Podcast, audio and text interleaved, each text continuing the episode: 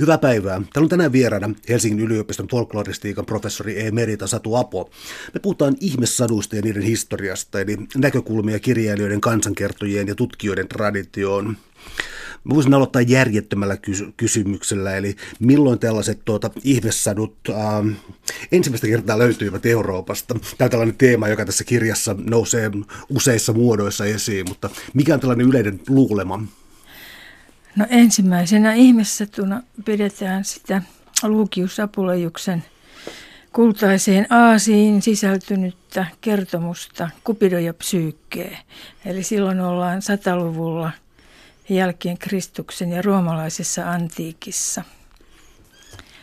Että se on kyllä ihan komea historian kaari johtuen noista tota, satujen yleisestä ilmapiiristä ja tällaista prinsessoista, prinsseistä ja hovista ja ää, toiveiden toteutumisesta, niin moni on olettanut, että eurooppalaiset sadut, tai sadut oikeastaan itse kokonaisuudessakin on syntynyt keskiajalla. Ää, onko tämä väite perusteltu? Siellä on, on tämmöisiä sadunomaisia aihelmia, esimerkiksi prinsessa Ruususen tarinan esivaiheita – mutta ei voida sanoa nykyisten kirjallisten lähteiden perusteella, että se olisi nimenomaan koko genre syntynyt siellä. Et nyt käydään kovaa riitaa siitä, että syntyisikö se vasta sitten 1600-1500-luvulla, jolloin oli jo kirjapaino käytössä ja kirjailijat kirjoitti ja julkaisi isoja kokoelmia Italiassa – mutta että se on tulkinnanvarainen asia. Mehän ei tiedetä, mitä kaikkia tavaraa keskiajalla on sitten hävinnyt, joka ei ole meille välittynyt. Tässä sun kirjassa Ihmessatujen historia toistuu muutama kaava tällaisista tieteellisistä tappeluista monenkin oikeastaan useammankin tai parin 300 vuoden aikana. Ja yksi tällaisista on tällainen niin kuin autenttisuuden etsintä, joka riivaa ja riivaa ja se ehkä kaikkein voimakkaimmin tulee esiin nationalismissa. Eli tuntuu siltä, että jokainen kansa halusi jonkin autenttisen suullisen satuperinnön, jota ei ole mikään kirjaviisaus tullut pilaamaan. Joo, tämä kuuluu, kuuluu eurooppalaiseen nationalismiin ja historiapolitiikkaan ja sitä on esiintynyt Ranskassa ja Saksassa ja Skandinaviassa ja Suomessa. Ja siinä just on, on siis se idea, että kun on näillä vanhoilla kulttuurikansoilla on tämmöisiä paraatikokoelmia, esimerkiksi Ranskassa Hanhiemon sadut – niin äh, ranskalaiset folkloristit on tapellut sitä vastaan, että tämä kirjan tekijä Charles Perrault olisi saanut tietyt sadut italialaisista kokoelmista. Ei, se on ranskalaista suullista perinnettä ja vaikka Pero olisi tuntenutkin Basilen Pentameroon, niin ne on niin erilaisia, että ei hän olisi niitä huolinut. Tällaista argumentaatiota näkyy vielä 1980-luvulla. Mutta nyt 2000-luvulla niin katsotaan ihan viileästi, että miten lähellä on tämä ranskalainen versio sitten tätä italialaista satua. Ja sitten vaan sanotaan, että joo, että kovinpa on lähellä, mutta selvät erot on myös olemassa. Että tämä kiihko näyttää nyt laantuneen. Miten tuo satujen rakenne sitten, koska äh, kirjassa mainitaan sellaisia satuja, jotka voisi olla muutaman yksityiskohdan perusteella ikään kuin saman sadun joku versio, mutta ei ole, koska sen rakenne ikään kuin paljastaa, että tässä ei ole nyt kuitenkaan kyse samasta sadusta, vaikka jotain tällaisia sattumanvaraisia, äh, sattumanvaraisia yhteisiä tekijöitä voi ollakin. Miten käytännössä tällaista tekstiä voidaan sitten analysoida? Siinä täytyy vaan käyttää tervettä järkeä ja muistaa Aristoteleen poetiikkaa. Eli katsotaan, onko alku, keskikohta ja loppu sekä peripetiat samoja. Nimittäin siellä on paljon tällaista irtonaista aihelmaa, henkilöhahmoja, ihmeesineitä ja muita vastaavia käänteitä, jotka siirtyy sujuvasti juonesta toiseen. Eli siis katsotaan sitä juonikokonaisuutta – että miten ne eroaa ja miten paljon on yhtäläisyyksiä, niin sitten voidaan niputtaa yhteen kaksi erilaisilta näyttävää satua. Missä vaiheessa oikeastaan syntyy ikään kuin moderni tai esimoderni vertaileva äh, kirjallisuustutkimus, siis siinä mielessä, että kansat vertailevat toisiansa ja yrittää löytää jonkinlaista alkuperää, joskus jopa tällaista mystistä koko ihmiskunnan alku, alkutilaa, josta sanottu lähteneet liikkeelle. Tämä kilvottelu, kärjestäksi mä sanoisin, että se on aika pitkälti 1800-luvun juttu. On jo 1800-luvun alkupuolella ja se liittyy kielitieteen kehittymiseen. Et huomattiin, on, että on näitä isoja kielikuntia kielialueita, indoeurooppalaiset kielet versus sitten esimerkiksi uralilaiset kielet. Ja silloin ruvettiin etsimään näitä yhteisiä alkukoteja. Jossain vaiheessa selitettiin, että kaikki eurooppalaiset sadut on tullut Intiasta. Mutta ennen kuin nämä kielikunnat löydettiin, niin silloin lähdettiin olettamaan ihan ihan hassuin perustein, että, että joskus on ollut tämmöinen alkukoti, esimerkiksi Eero Salmelainen väitti, missä sitten äh, kaikki kansat ovat eläneet sitten siellä ja puhuneet sitä alku, alkukieltä. Ja silloin keksittiin sitten ainakin näiden satujen aihelmat. Ja sieltä sitten, kun kansat ovat siirtyneet eri puolille Eurooppaa ja maailmaa, niin ne ovat vieneet tämän alkukodin perinnön mukanaan. Mutta tosiaan sitten, kun tämä kielikunta ajattelu löi itsensä läpi, niin sitten ruvettiin etsimään tämän kielikunnan äh, syviä juuria ja sitten oletettiin, että ne satujen alut onkin sitten täällä indoeurooppalaisen kielikunnan puolella – Täällä on tänään siis vieraana Helsingin yliopiston folkloristiikan professori Emerita Satu Apo. Me puhutaan ihmessatujen historiasta. Jos siirrytään vähän 1500-luvulle, koska tullaan kirjallisiin tota, kertomuskokoelmiin, eli venetsialainen Giovan Francesco Straparola ja tuota, ää, anteeksi, niin sanottu italianen La, La Piacevoli Notti, ne rattoisat yöt 1550. Ää, sellainen erottelu, että ymmärtääkseni antiikissa siis tuota, mm, eläintarujen lisäksi ää, toimijat oli jumalia ja, ja, ja jumalien rangaistuksia tai sitten suotuisuutta Jumalalta, mutta tämä 1500, oliko tämä tällaista mm, ehkä mä luovutan sulle puheenvuoro vai tässä näin, mutta, siis, mutta oliko se sillä tavalla, että se toi esiin sitten niin kuin ikään kuin aivan uusina pidettäviä elementtejä, joilla ei ollut mitään tekemistä vanhojen antiikin jumalten kanssa? Niin, jumalat näkyy vielä siinä Apuleijuksen kupidossa ja psyykkiessä, mutta kyllä ne sitten jäi vähitellen syrjään nimenomaan näistä kansanomaisista viihde kertomuksista. Sinne tuli tilalle sitten kyllä toisenlaisia yliluonnollisia olentoja, että siellä oli hyviä haltijattaria ja joskus oli piruja ja muita tämmöisiä peikkoja ja tällaista, että, että ne fantasiaolennot tai yliluonnolliset olennot, ne alkoi muistuttaa sitten niitä, joihin me ollaan tutustuttu, kun me luettiin satuja pienenä. Se mainitsit tuossa kirjassa jossakin vaiheessa, että, että Suomessa tällaisia hyviä haltijattaria ja pahoja haltijattaria oikein ole, että se ei kuulu meidän kerronta, kerrontaperintöön sillä tavalla. Mutta jotta tämä ero tulisi selväksi, niin kertoisit ihan lyhyesti tämän Kupidon ja Psyyken rakkaustarinan, niin tiedetään mistä lähteä liikkeelle. Oh no. ihan lyhyesti, ihan lyhyesti.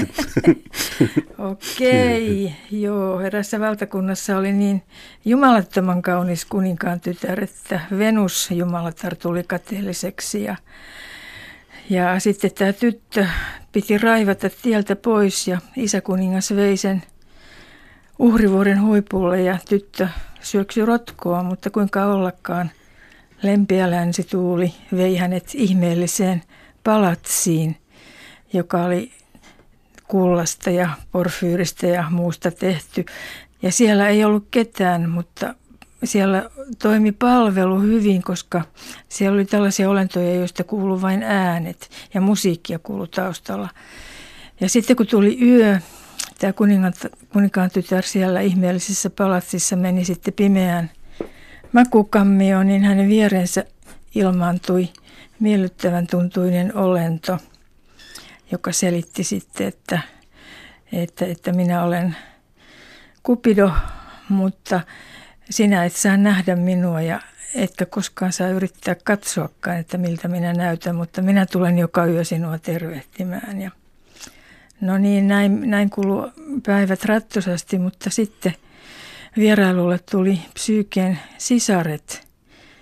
Ja kun ne huomasi, miten hienosti ja sisarensa elää ja vielä Jumalan vaimona ja oli, oli tullut jo vähän raskaaksikin, niin silloin ne ajatteli, että asialle täytyy tehdä jotain. Ja seuraava kerran, kun ne tuli kylään, ne kertoi, että, että sun on pakko katsoa, kuka se on se olento, joka öisin sun vieressä nukkuu. Että me ollaan saatu varmaa tietoa, että se on inhottava käärme, joka tulee nielaisemaan sinut ja syntymättömän lapsesi ennen pitkää.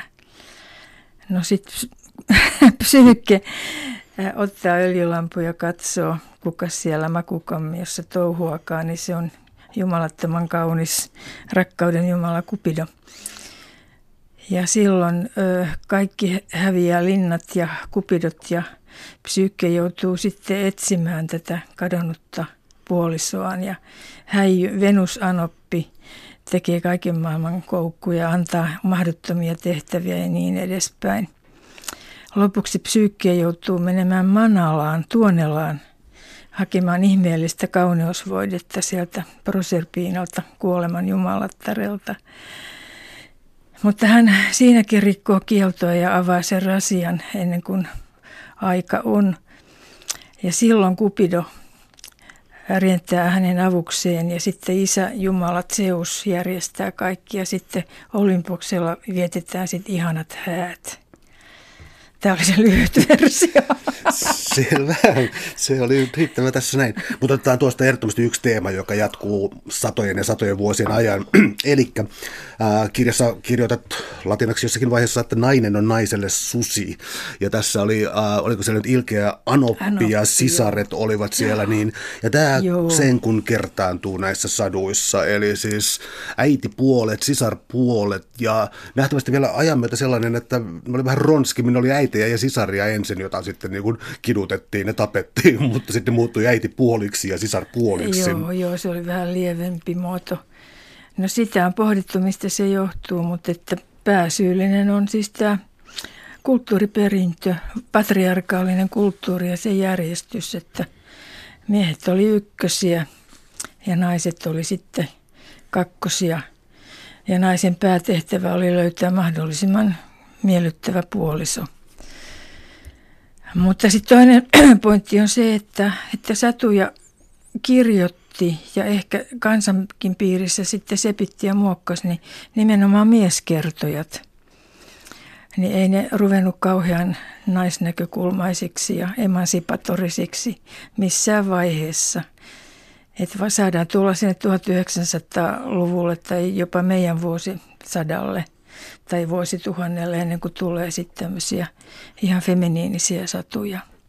Paitsi yksi poikkeus, juu, kaunotarja hirviö. Siitä täytyy puhua tarkemmin. Ehdottomasti. Puhutaanko nyt vai myöhemmin? ihan miten haluat. Me mennään, totta kai mennään nyt siihen, jos nostetaan tässä esiin. Tuota, mm, niin, jälleen joo. kerran luovutan sulle puheenvuoron. Kaunotarja hirviö. Okei, juu, kaunotarja hirviö on, on siis mahtava poikkeus tästä säännöstä. Ja Syynä on se, että se on kahden ranskalaisen naiskirjailijan hengen tuote.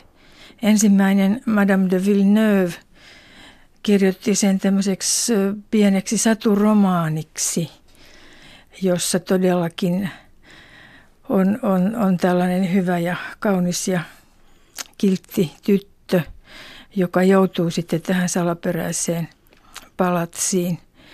Ja siellä hän, hän, hän kohtaa ei näkymätöntä Jumalaa, vaan oikein inhottavan näköisen hirviön. Se oli, ilmeisesti muistutti jonkinlaista norsua, sillä oli valtava, turpea, tonninpainoinen kroppa ja pitkä kärsä ja muuta tämmöistä. Mutta vähitellen tämä tyttö sitten rakastui tämän hirviön kiltteyteen. Ja sitten kun hän käy kotonaan, niin hän rikkoo sitä aikamäärää, mutta pääsee kuitenkin takaisin ja sitten seuraa sulonen sovinto ja lumous murtuu.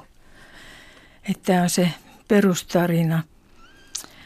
Ja sitten sen, se, mikä tarina, mikä me tunnetaan, niin se on tämän Madame Le Prince de Beaumont tekemä 1756. Ja sepä on paitsi naiskirjoilijan tekemän, se on nimenomaan kirjoitettu nuorille tytöille. Tämä Madame julkaisi semmoista kirjasarjaa, missä oli lukemistoa nimenomaan tämmöisille kasvaville aatelis- ja porvaristytöille. Ja siellä se on sitten, se on, on erittäin naismyönteinen se kertomus, paitsi että siinäkin on sitten nämä häijyt kateelliset sisaret. Mutta siinä on jotenkin ihan semmoinen erilainen henki ja tämä on hyvin aktiivinen toimija sitten tämä, tämä kaunotar eli Bell, että hän tekee omia valintoja ja tutkiskelee tunteitaan ja, ja se, se, on, se on todella sympaattinen kertomus, kun vertaa näihin aikaisempiin juttuihin, missä oli näitä hirviömäisiä naisvastustajia.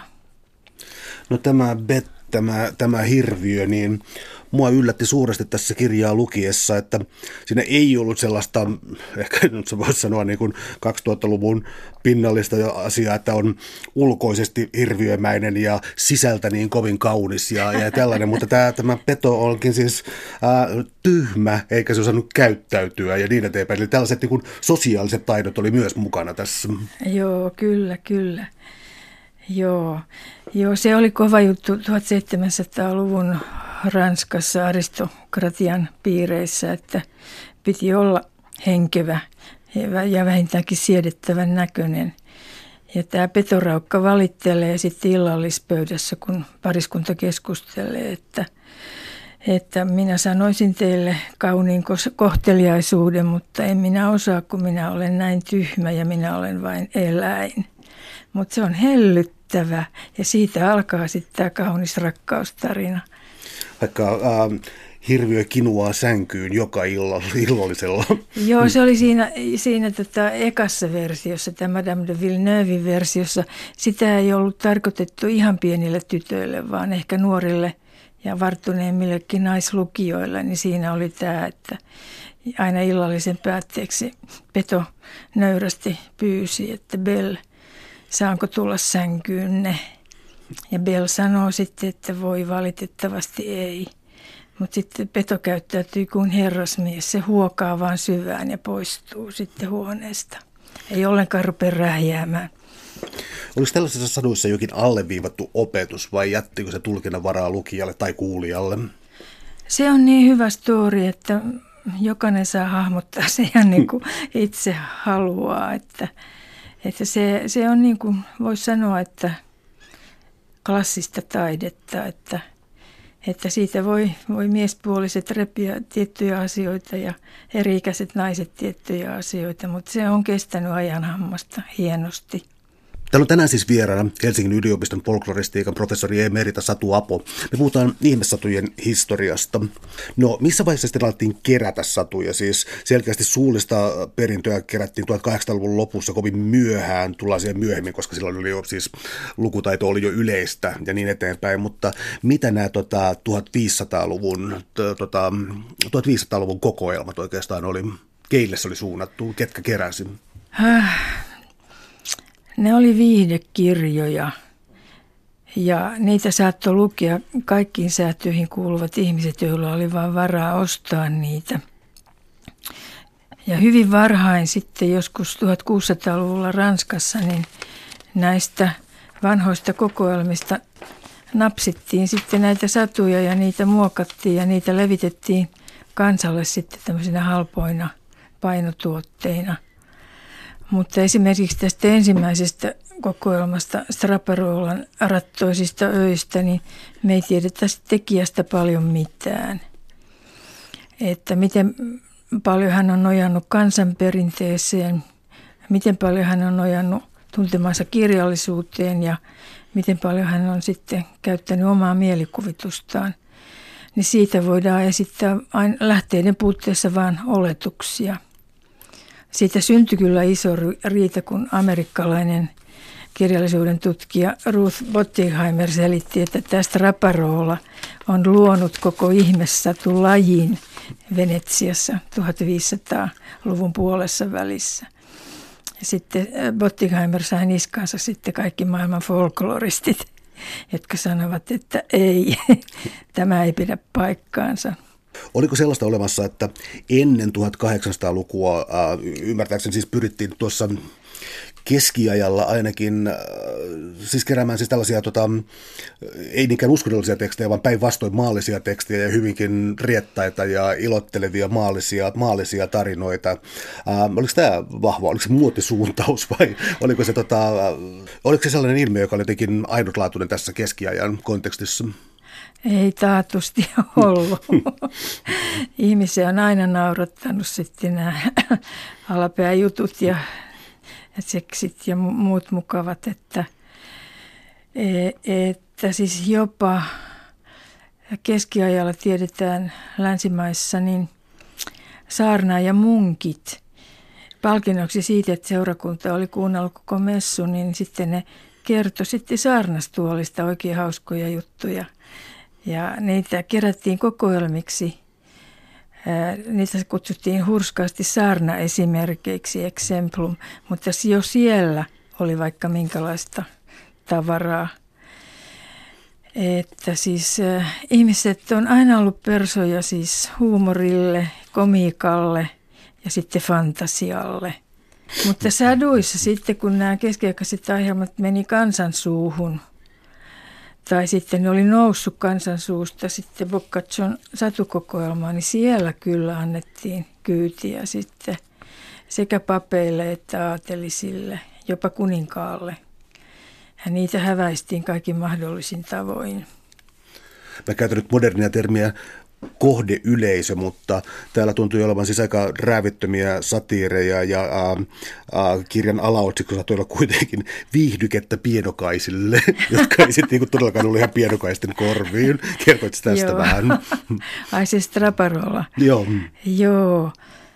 Joo, ei, siellä, siellä oli ky- kyllä sitten, ne oli ihan tämmöisiä boccaccio-maisia juttuja – ja se on jännä, että viktoriaanisena aikana se löydettiin sitten uudestaan tämä kokoelma ja sitten se sitten tehtiin tämmöinen juhlallinen painos, missä on valokuvat, niin kuin tämmöisiä tableau-kuvia, eläviä ihmisiä sitten ilman vaatteita ja vaatteiden kerran. Että, että se siellä oli aika rohkeita. Mutta minusta se kuulu varhaisrenesanssi eli Boccaccion aikaa ja sitten 1500-luvulla – että siis tämä sievistely alkoi sitten ehkä vasta 1700-luvun lopussa ja 1800-luvun alussa. Ja kansankeskuudessaan se ei koskaan häipynyt sitten tämä ronskikerronta. Ja sitä edisti se, että iso osa sadunkertojista oli miehiä ja ne sai miesporukoissa kertoa ihan tosissaan. Ja ei ollut edes radiota. Tiedetään, että tukkikämpillä kerrottiin ja kun Jäämeren rannalla kalasteltiin Ruijassa ja siellä tuli huono sääni, porukat kertoi, erikieliset kalastajat kertoi toisilleen ja kaikki ymmärsi aina jotakin. No miten tämä 1800-luku, koko vähän 1800-luvun Suomessa, niin se taisi olla aikamoista sensuurin aikaa, mutta siis äh, suomalaisen kirjallisuuden seura, ähm, valtava, valtava arkisto oikeastaan, äh, kansansatuja ja tarinoita, mutta kaksi syytä sensuroida liika porno, jos niin voisi sanoa anakronistisesti, anakronistisesti. ja sitten tuota, mikäli nämä osoittautuikin ähm, kirjallisiksi nämä lähteet, eikä ollutkaan ikään kuin suullista perintöä, niin ne poistettiin SKS-varastosta. Ei, ei niitä poistettu, luojan Aha. kiitos, vaan ne siirrettiin tämmöiselle F-tunnuksella varustetulle roskahyllylle. Ja se on tosiaan hienoa, että siellä on säilynyt sekä tämmöisiä omia itse, kansan itsensä sepittämiä, kansanmies keksi jonkun kivan sadun ja sitten näitä arveluttavia tapauksia – mutta eniten todellakin kansanrunnosarkistossa niin pelättiin, että jos tänne tulee vaan jotain kirja, kirjallisuudesta opittuja, se oli se mörkö. Ja se juontaa jälkeensä ihan siinä Grimmien aikoihin, että Grimmit opetti, että kansanperinne on puhdasta ulkomaalaisista vaikutteista ja se sitä ei myöskään ole saastuttanut sitten tämä painettu kirjallisuus, vaan se on periytynyt isiltä pojille ja pojan pojille suusta korvaan menetelmällä. Ja tämä, tästä tuli dogmi ja siihen uskottiin sitten myös arkistossa. Niin jatketaan Grimmin veljeksistä. Täällä on siis tänään vieraana Helsingin yliopiston folkloristiikan professori Emerita Satu Apo. Me puhutaan ihmessatujen historiasta.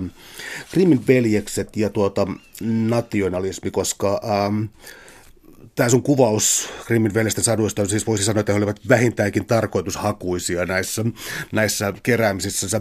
Mutta jos yhdistää tämän sitten tuota, ähm, hetkinen, äh, puhuit Weimarista 1700-luvulla ikään kuin Saksan Ateenana, ja tuota, äh, siellä oli, niin kuin katsottiin antiikkiin, mutta sitten oli siis, no, saksalainen idealismi nousee, ja siis nationalismi alkaa siitä, kun tulla eteenpäin, eli tavallaan syntyy tämä ajatus yhteis, äh, niin kuin yhtenäisestä Saksasta, ja tuota, äh, oliko tämä samanlainen kertomus, mitä tapahtui kaikkialla, vai oliko tämä niin erityisesti, mä tarkoitan sitä, että ranska oli ovikieli ja nämä kirjat levis voimakkaasti eri maasta, oli helppo levitä maasta toiseen, mutta tämä Saksan pointti oli vähän erilainen, eli kuinka pahasti nyt tuota Grimmin veljekset sitten ikään kuin rakensivat äärinationalistista tulkintaa. Kyllä, ne ihan, ihan tahallaan sitä rakensi. Ja kuitenkin kun on tutkittu nyt heidän lähteitään todella tarkasti 1970-luvulta lähtien, niin heidän tärkein lähteensä olikin kirjasto. Että he eivät suinkaan liikkuneet pieneläjien ja maalaisten talonpoikien matalissa majoissa, vaan he onkivat niitä hyviä satujuonia, niin kaikenlaisesta kirjallisuudesta ja ainoastaan saksankielisestä. He esimerkiksi käänte, käänsi saksaksi näitä italialaisia satukokoelmia ja niistä parhaita tekstejä. Että, mutta että sitten esipuheessa ja jopa kirjeen vaihdossa ne selittää, että he ovat ammentaneet ainoastaan tästä suullisesta lähteestä – Suomessa tietysti on Kalevala, joka on tullut jollakin lailla kuitenkin kaikille koulussa toivottavasti tutuksi, mutta tuota, ähm, se taisi olla kuitenkin mittasuhteeltansa aika iso projekti, mutta samalla siis syntyy sellainen kummallinen äh, väärä käsitys siitä, että meillä on jonkinlainen kansallinen epos, joka, joka, joka siis, jonka tarinat on jonkinlaisena niin kuin korpuksena tai tällaisena niin kuin kokonaisuutena olemassa, mutta se ei mennä ihan näinkään. Ei, ei se Lönnrutin työ muistuttaa hyvin paljon Grimmien työtä. Eli kerätään, kerätään, kerätään. Grimmit keräs kirjastoista ja kavereiltaan. Ne oli niillä pari kansanomaista informanttia. Mutta että suomalaiset tosiaan meni sinne Karjalan ja Itä-Suomen perämetsiin ja keräs sieltä tosissaan. Ja sitten Lönnrut rupesi tekemään näitä Kalevalan eri versioita. Samaten Grimmin saduista tuli muistaakseni seitsemän eri laitosta ennen kuin veljekset sitten vanhoina väsyivät. Ja se viimeinen versio tai laitos tuli 1856. Niin samaten Lönnrut sitten sen tämän viimeisen sanansa sanoi 1849. Ja äh, kuten Grimmit, niin Lönnrutkin tiesi olevansa suomalaisen kulttuurin – ja koko suomalaisuusliikkeen asialla, niin ei hän kauheasti markkinoinut sitä, että mitä kaikkea hän on sinne aikaan saanut. Että se esiteltiin ulospäin sitten Suomen kansan hengen tuotteena. Mutta tämä Grimmienkin tosiolemus, niin se paljastui vasta joskus 80-luvulla ja se oli monelle sadun tutkijalle shokki ja Lönnrutin paljasti lopullisesti Väinö Kaukonen 1950-luvun suurissa tutkimuksissaan. Voisi koukata hieman tuohon 50-lukuun, koska äh, myös niin todella mielenkiintoista sun kirjassa on se, että tämä suomalainen nationalistinen projekti, niin olisi voinut kuvitella, että se olisi kadonnut sinne jonnekin 1800-1900-luvun taitteeseen tai varhaiseen 1900-lukuun, mutta todellakin mennään 50-luvulle, eli niin kuin näin sinnikkäästi, pidettiin kiinni tästä tällaisesta ikään kuin myyttisestä alkusuomesta. Kyllä, kyllä, ja koulussa sitä opetettiin ja ja vieläkin eh, törmää ihmettelyyn, kun eh, sanoo, että ei Kalevala olekaan mitään aitoa kansanrunoutta. Että esimerkiksi koko hieno Kullervo tarina, niin se on Lönnrutin tekemä, niin aa, jengi, jengi yllättyy. No nostetaan vähäksi aikaa esiin Tuhkimo, jossa oli yksi, yksi kiintoisa juttu, että erittäin, erittäin paljon levinnyt satu, erilaisia variaatioita siitä ajassa ja maantieteessä vaikka kuinka paljon, mutta tota, Suomessa se ei oikein ikinä uponnut, mutta äh, mikä tää, tota, tota, mitkä on niin vanhoja tunnettuja tuhkimoversioita, mä en sano alkuperäinen, vaan tota, mitä näitä vanhoja tuhkimoversioita on, tai siis en tarkoita sisällöllisesti, vaan milloin niitä ilmestyy ja mille maantieteelliselle alueelle. No se oli, silloin mennään Kiinaan jonnekin 700-luvulle jälkeen Kristuksen. Kiinalainen oppinut ja kirjailija niin oli haastattellut palvelijansa, joka olikin Pohjois-Vietnamista, eli annamilainen. Ja hän kertoi sitten tällaisia fantasiakertomuksia isännälle. Ne oli siihen aikaan muodissa, kummitukset ja muut tämmöiset. Ja sitä kautta kirjattiin sitten tämä ensimmäinen tuhkimo tarina. Siinä Tuhkimon juhlaasuna oli kuningaskalastajan sulista tehty viitta, mutta hänellä oli myös sitten nämä pienet kultaiset kengät. Et se on niin vanha ja se on tullut niin kaukaa. tai en siis... mä tiedä mistä se on tullut, että olisiko se tullut Kiinaan sitten lännestä vai, vai miten päin se on mennyt. No kyllä tämä varmaan yllättää lukija, siis tällainen siis kiinalais-vietnamilainen tarina 700-luvulta, joo, niin joo. onhan se aika yllättävä tieto. Tuota, silloin kun Tuhkimo tässä kirjassa on siis sellaisia, että äh, Tuhkimo on yritetty ikään kuin löytää sitä äh, kaavaa tai rakennetta vaikka mistä saduista, mutta tuota, jotakin täytyy ehdottomasti rajata pois, jotka ei vaan pitänyt paikkaansa. Mikä on tuhkimossa siis sellainen asia, joka, se, joka tuhkimotarinassa täytyy olla? Onko se kenkä? Joo, kyllä se on se kenkä. Joo. Joo, ja sitten häijyt sisaret tai häijy äitipuoli. Joo, kenkätesti on se, voisi sanoa, että se huipentuma. Joo, ja sitten on siinä alussakin, siinä on monta semmoista huippukohtaa, se, että miten tuhkimo saa sitten nämä upeat varusteensa. Sehän on tosiaan tuhkimo, eli siis halveksittu, nöyryytetty, ruumillista työtä tekevä pikkutyttö. Niin sitten kerrotaan, että kuka sitä rupesi auttamaan. Kiinalaisissa sadussa niin se on vuorten Jumala, joka esiintyy vanhan miehen hahmossa – ja vuorten Jumala neuvoo, että kannattaa ottaa karppi ja lihottaa se. Ja sitten kun karppi kuolee, niin se luut haudataan. Ja silloin niiltä luilta voi pyytää, mitä tarvitsee. Ja ne luut antaa sitten tämän, tämän tota, komean viitan ja kultaiset kengät. Mä pysähdyin miettimään tuossa kirjassa, kirjan loppupuolella tulee myös, ää, esitellään siis tuota, feminististä teoriaa ja ää, sukupuolitutkimusta ja tuota, nämä hyveelliset tuhkimot, koska siis Grimmeillä oli hurskas tuhkimo, niin kuin olet sen nimennyt täällä näin, niin tuota, ää, nämä prinssiä, siis tällaiset ikään kuin, siis niin kuin kuninkaalliset hahmot, onko ne johdettavissa Tämä on niin johdatteleva kysymys, mutta siis onko ne johdattavissa yhteiskuntarakenteeseen jollakin tavalla, vai oliko tämä tällaiset, tuota, no siis tällaiset tuota, prinsessatarinat, oliko ne ikään kuin ajasta ja yhteiskuntarakenteesta huolimatta siis tällaisia pidempiä, pidempiä kehityskaaria? Toi on muuten hyvä kysymys, kun on äh, riidelty sadututkimuksessa siitä, että koska tuli nämä säätynousukuvaukset – Eli että köyhästä pojasta tai köyhästä tytöstä tulee kuninkaan tai, tai, tai tota, prinssin puolessa tai se köyhä poikassa pääsee kuninkaaksi, niin, niin tos, tämä kiinalainen tuhkimo, niin se on todellakin, hän oli luolakansan tytär. Eli e, suku tai perhe asui luolassa ja ilmeisesti maanviljelijöitä olivat. Mutta että Euroopassa väitetään, että nämä säätynoususadut olisi tullut sitten siinä suuressa murroksessa, kun siirryttiin keskiajasta renesanssiin ja painokoneet tuli peliin. Ja silloin ö, alettiin painaa köyhälle kansalle tai vähemmän oppineelle kansalle tällaista viihdettä. Ja silloin ajateltiin, että tämän kansanviihteen julkaisijat halusi tuottaa semmoisia kertomuksia, jotka puhutteli sitten näitä käsityöläisiäkin ja maajusseja. jotka haki niitä halpoja painotuotteita markkinoilta tai, tai kaupustelija toi niitä heidän kyläänsä. Mutta tämä tuhkimo-esimerkki kumoaa tämän, että, että se olisi tapahtunut näin myöhään, että siellä on aikaisemminkin jo näitä ihmeellisiä nousuja yhteiskunnan portaikossa.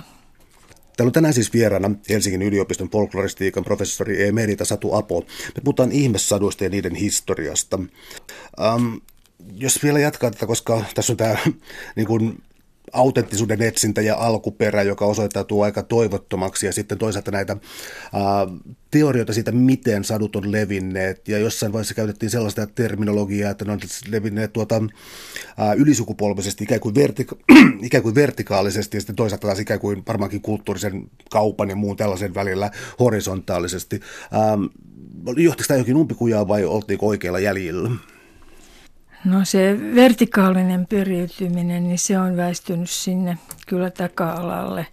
Eli siinä just oletetaan, että suullinen perinne ö, tulee sieltä tuhansien ja satojen vuosien takaa pysty suorasti isältä pojalle ja äidiltä tyttärelle. Että jo 1850-luvulla niin huomattiin, että iso osa folkloresta tietyssä maassa – on lainautunut naapureilta. Eli että ne, et erityisesti sadut, joissa ei ollut runomittaa eikä melodiaa, niin ne levisi hyvin ketterästi alueelta toiselle.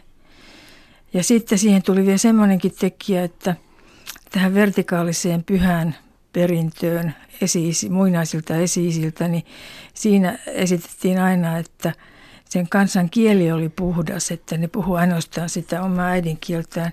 Mutta sitten huomattiin, kun ruvettiin katsomaan tätä, tätä ää, todennäköisempää leviämistapaa, että erityisesti valtakuntien rajoilla ja tietyissä ammateissa, niin nämä tavalliset kansan ihmiset rahvas, niin siellä oli tällaista monikielistä väkeä. Eli ne osas kahta kieltä, jotkut jopa kolmea. Ja tämä helpotti tietysti tällaisten hauskojen fantasiakertomusten leviämistä huomattavasti. Miten sitten, tota, äh, jälleen aika iso kysymys, mutta ikään kuin lokalisaatio tai paikallistaminen, eli se kun jokin satu äh, tulee ikään kuin kulttuurisena lainana, jos sellaista sanaa voi tänään tai nykypäivänä mm. käyttää, niin ää, saapuu jonnekin, niin se yleensä myös sitten ikään kuin, ää, ikään kuin kotimaistetaan tai lokalisoidaan, sidotaan siihen aikaan ja paikkaan. Ja onko nyt todellakin kirjoittanut oikein muistiinpanoihin, mutta siis ää, Tuhkimo Suomessa toimii myös nimenä paha ämmä äitipuolena, joka on jo niin kuin, tällainen löytyy, mutta tota, Eli tämä siis sitominen aikaan ja paikkaan tämän kulttuurilainan keskellä, niin ää, oliko se ikään kuin perus, ää, perusteko, mitä, mitä tehtiin, vai haluttiinko se säilyttää jotain eksotiikkaa, että tämä nyt on tapahtunut kaukana maalla, jossain kaukaisessa maassa? Ei, ei välttämättä sitä eksotiikkaa, vaan ne tosiaan kotoistettiin ja usein erittäin taitavasti.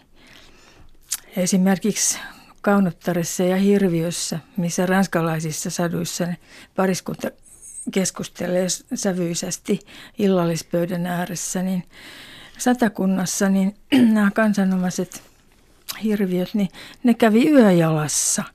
Ne tuli illalla sen kaunottaren kamariin ja kysyi, että saako tulla ja sitten ne asettu jos se oli käärme, niin se tytön jalkopäähän ja sitten se alkoi varovaisesti nuoleskella hänen nilkkojaan ja sitten polviaan ja sitten meni siitä vielä vähän ylös, ylöspäin. Ja sitten mies kertoi ja vanha Eeki kertoi, että aluksi tyttö sitä vähän ilvoksu, mutta vähitellen hän rupesi siitä tykkäämään ja viimein jopa sitä nuoleskelua ihan kaipaamaan. Eli että siinä on monenlaista, että seurustelutavat ja, ja asumus, asumismuodot ja, ja sitten taas tämä hauska miehinen kaksimielinen huumori siihen. Niitä erotisoitiin erityisesti mieskertojien taholta. Täällä on tänään siis vieraana Helsingin yliopiston folkloristiikan professori Emerita Satu Apo. Me puhutaan ihmessatujen historiasta.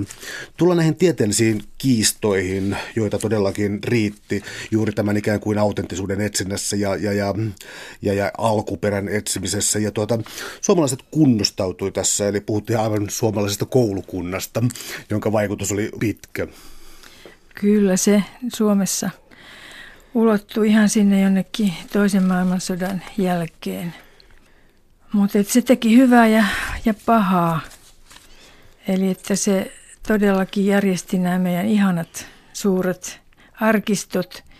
Ja sitten Antti Arne, Suomen kansainvälisesti kaikkein tunnetuin folkloristi tälläkin hetkellä, niin pystyi rakentamaan semmoisen fiksun ja toimivan luettelon missä oli nämä yleisimmät eurooppalaiset ihmessadut ja muutkin sadut nimettynä ja sisältö oli luonnehdittuna. Ja siitä tuli sitten kansainvälinen hitti, että niitä on tehty ihan kymmeniä ympäri maailmaa. Ja siitä saa nopeasti parilla silmäyksellä selville, että minkälaisia satuja missäkin maassa on kerrottu kansankeskuudessa. Eli tällä on vielä käyttöä. Täällä on siis tällaisia koodi, koodi mulla ei ole tässä mitään esimerkkejä, mutta on ulko. Tavallisesti, tavallisesti muut kuin folkloristit vihaa niitä. Mutta mä nappaan tästä tällaisen, koska mä menen nyt henkilöhistoriassa 25 vuotta taaksepäin jollakin strukturalismikurssille varmaankin sosiologiassa. Ja siellä tuli tällainen venäläinen kun hetkinen, mä en muista kun sukunimen Prop.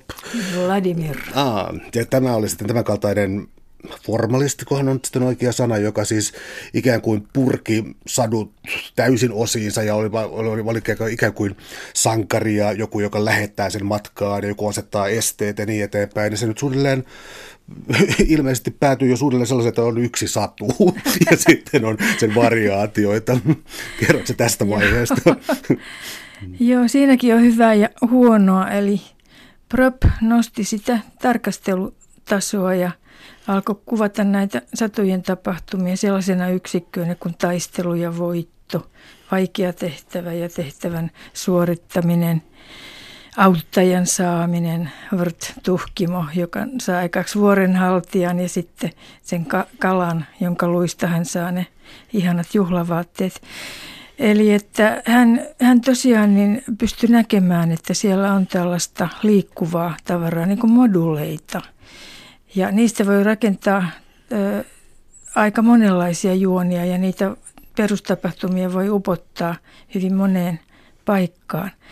Mutta sitten siinä oli taas tämä liikavaltainen idea, eli tulee tämä mytologia ja uskonto. Hän konstruoi tällaisen näistä moduleista 31-osaisen juonen ja väitti, että kaikki Euroopan ihmessadut palautuvat tähän hänen kaavaansa. Ja se kaava itse palautuu sitten vanhaan mytologiaan, joka kertoo sielun matkasta Tuonelaan. Ja siinä tämä sielu, sankari, niin se saa sitten ihmeellisiä ratsuja ja muita niin, että se pääsee sinne tuon puoliseen. Eli että unohdetaan se uskonto ja käytetään sitä kaavaa sitten joustavasti. Nykyään ei enää uskota, että kaikki sadut on siitä johdettavissa, mutta niitä elementtejä kyllä näkyy esimerkiksi Sammon tarinassa. Mä en edes tiedä, pitäisikö nostaa täällä psykoanalyysi esiin, koska en pidä sitä kovinkaan suuressa arvossa. Ja niin kuin tulkinnat täällä muun muassa no, tuhkimusta, että kenkä on neidon vagina. Työntämällä oman jalkansa sinne neito osoittaa, että hän halua omaa penistä. Hänen ei siksi tarvitse riistää sitä prinssiä. Joo, just joo. Se, siinä torjutaan peniskateutta, kun työnnetään jalkakenkä. Ja, ja kääpiöt on jääneet esioidipaaliselle tasolle. Kyllä sille, sille voi hekotella, mm. mutta mä muistan silloin, kun se Bettelheim käännettiin, niin Suomessa siis kaikki, jotka oli lasten kanssa tekemisissä, niin osti sitä opettajat ja lastentarhan opettajat ja muut tämmöiset. Ja, ja sitten sitä pidettiin täysin vakavasti otettavana teoksena. Samoin sitten varmaan Jungin tällaiset arkkityypit ja muut tällaiset, ne on kadonneet myös varmaan toivottavasti historian Joo, kyllä, arkistoihin. Kyllä, joo. Mutta tota, ähm, oli muutenkin tällaisia haastajia, siis naistutkimus 1980-luvulla, niin siellä sitten niin kuin tuo ehkä mieleen tällaisen niin ikään kuin alkuperäkäsitteen, että jostakin, on, jostakin yhdestä on lähtenyt satu liikkeelle, mutta oli siis tällainen teoria siitä, että on ollut siis vallitseva matriarkaalinen naisjohtoinen kulttuuri, joka olisi vallinnut Euroopassa 7000-3000 vuotta sitten, ja että sadut ilmentäisi sitä. Joo, tämmöisestä kulttuurista on kyllä joitakin jälkiä, mutta – käsittääkseni arkeologit on sitä mieltä, että ei se nyt ole ollut kaiken kattava.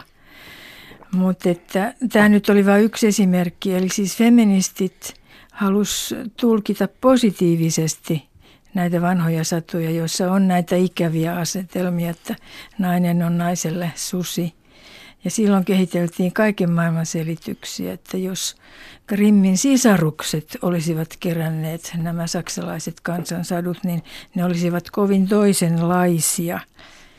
Ja, ja sitten ajateltiin tässä, tässä matriarkaattiteoriassa, että, että siellä on aikojen kuluessa käännetty nämä jumalattaret ja papittaret sitten tällaisiksi häijyiksi, noidiksi ja ilkeiksi äitipuoliksi, että joskus ne on ollut positiivisia hahmoja – mutta tässä maskuliinisuuden korostamisessa siis sen kritiikissä varmaan ollaan oikealla jäljellä, koska siinä oli, oli nämä 1700-luvun ranskalaista naiskirjailijat, jotka käsitteli eri tavalla naisten roolia. Ja sitten toisaalta nyt tämä mainittu Prop, tämä venäläinen formalisti, niin hänen, tota, vaikka on kuinka hieno formaalitaulukko, mitä kaikkia rakenteita sadussa on, niin nämä taistelu- ja muut jutut on hyvin maskuliinisia, eikä oikeastaan ota niin naisia mm. aktiivisten toimijoina ollenkaan mukaan. Hyvä havainto, joo. Joo, siis yksi, yksi asia, mistä proppia silloin kritikoitiin, ja minä myös olin siinä, että siis hänen kaavansa avulla on vaikea kuvata näitä, just näitä prinsessasatuja, missä on naiset tai lapset päähenkilöinä. Että ne on näitä sankarisatuja, eli miehinen näkökulma mä oon pyörinyt tämän alkuperän ja muun äh, tota, ympärillä tässä nyt vähän koko ajan, mutta tuota, tästä tulee tällainen erottelu sitten siitä, että miten eurooppalaiset eliitit ja kirjoituskulttuuri tässä ikään kuin painottuu. Ja siis syntynyt tällainen oikeastaan kolme, kolme tuota koulukuntaa, jos mä oikein lasken, että on ikään kuin elitistit, mutta sitten on suu, suullisen luomistyön ja siis oralistit ja populistit. Voisitko avata tätä jakoa vähän? Joo, elitistit, niitä alkoi putkahdella esiin, esiin silloin 1900-luvun alkupuolella. Ne selitti, että nämä vanhat ihmissadut, joista mekin ollaan puhuttu, että ne on aivan liian hienoja kertomuksia, että sitten tämä haiseva rahavas olisi pystynyt niitä luomaan. Että vanhat mummot ja paimentytöt ja paimenpojat eivät ole pystyneet satuja sepittämään – todisteltiin siellä, Jan de Vries muistaakseni. Ja, eli että kaikki on tullut ylhäältä, että se hyvä kulttuuri on vajonnut alempiin kansankerroksiin ja mikä pahinta, se on usein tärveltynyt sitten näiden moukkien käsissä – Nämä sun oma kanta varmaankin on tässä, anteeksi, voisitko vielä avata tätä populistia tässä, tai, tai sitten oralistit, joka varmasti no, ne on sama, sama heimo, kaksi mm. eri, eri, eri tota nimitystä. Ne viittaa tähän, että, että ne edustaa taas tätä itse asiassa Grimmin perintöä, että kaikki on lähtöisin sieltä kansasta. Kansa oli pyhä. Ja kansa pystyi kertomaan näitä autenttisia satuja ja tarinoita, jotka kertoo meidän heimomme menneisyydestä, historiasta ja mytologiasta. E, ja sitten ylemmillä luokilla ei ollut mitään asiaa sitten tähän pyhään perintöön. Et nämä, nämä oli aika vastakkain sitten, että elitistit ja populistit. Kuulostaa tämä populistit ihan tältä päivältä kyllä, jos ajattelee asiaa. Mitä sun oma tutkimusasema tai positio tässä on, koska mikäli mä oikein tulkitsen, niin sä esität tässä tällaista ikään kuin, no, hybridi voisi olla yksi sana, tai sitten tällainen välittävä kanta, mutta siis se, että sä, ähm, että on tietysti niin suullista perinnettä, on kirjallista perinnettä, äh, ja tota, no, miten mä muotoilisin tämän? Sillä tavalla, että kirjallinen perintö, sen merkitys on paljon voimakkaampi, siis aina kirjapaidon keksimisestä. Tullaan 1500-luvulle suppeat yleisöt, jotka sitä lukee, mutta jo 1700-luvulla esimerkiksi Suomeen saattoi hyvin kantautua jotain tekstejä pienelle joukolle. Erityisesti Ruotsista. Hmm. Ja sitten rannikkojen väestö oli ruotsinkielistä, että Kaunotar ja Hirviö käännettiin ruotsiksi joskus 1759 jo. Joo, ei oma kanta on siis tämmöinen, miten, miksi mä nyt sanoisin, fuusio, eklektismi. Eli että voi olla, että meidän ihmissaduissa on tämmöisiä kansan sepittämiä kertomuksia ihan hyvin, mutta sitten on niitä, joiden jälkiä pystytään seuraamaan kirjallisesta traditiosta. Ja iso ongelma tässä on se, että lähteet on niin aukolliset – ja sitten sen kansan luomisen kohdalta, niin ne puuttuu.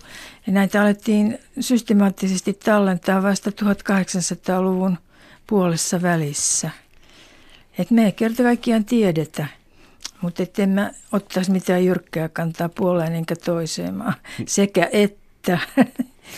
Eli äh, emme pääse siitä, että suullinen kerronta on kuitenkin jo hieman ikään kuin tärveltynyt tai likaantunut tällaisilla kirjallisilla viitteillä. No ei edes arkistossa enää ajatella noin. Mä pidin erittäin paljon tästä, pidin koko kirjasta, mutta pidin tässä tuossa lopussa oli aika ilkeäkin tai vähän ivallinen tuolla joihinkin koulukuntiin menevillä, johtuen ehkä siihen, että tietyt koulukunnat aina vetää vähän överiksi tai jotain tällaista. Mutta tota, päätät kirjan sitten sivulla 347, miten tästä eteenpäin. ja tota, ää, ilmeisesti olet sitä mieltä, että jatketaan perinteisellä tavalla tai haluatko täsmentää jotenkin? Joo, siinä on yritetty ihan pari vuotta sitten niin äh, tuoda uusia menetelmiä näiden vanhojen satujen ikäämiseen. Nojataan biologiaan ja filogeneettiseen äh, tilastolliseen matemaattiseen tutkimustapaan ja samalla nojataan sitten indoeurooppalaisten kielten historiaan. Ja tämä suuntaus tuotti sitten semmoisen tuloksen, että Kaunotar ja Hirviö Satu on noin 4000 vuotta vanha, eli se on syntynyt pronssikaudella. No tällä kohtaa sitten kirjallisuuden tutkija kuolee nauruun, koska me tiedetään tasan tarkkaan, että, että ensimmäinen versio syntyi 1000 1740 Pariisissa ja toinen syntyi 1756 Lontoossa. Että miten siitä päästään pronssikauteen, niin Sinä, tiedä. siinä ajassa sitten niin evoluutiopsykologia ei selitä kovin hyvin. Joo.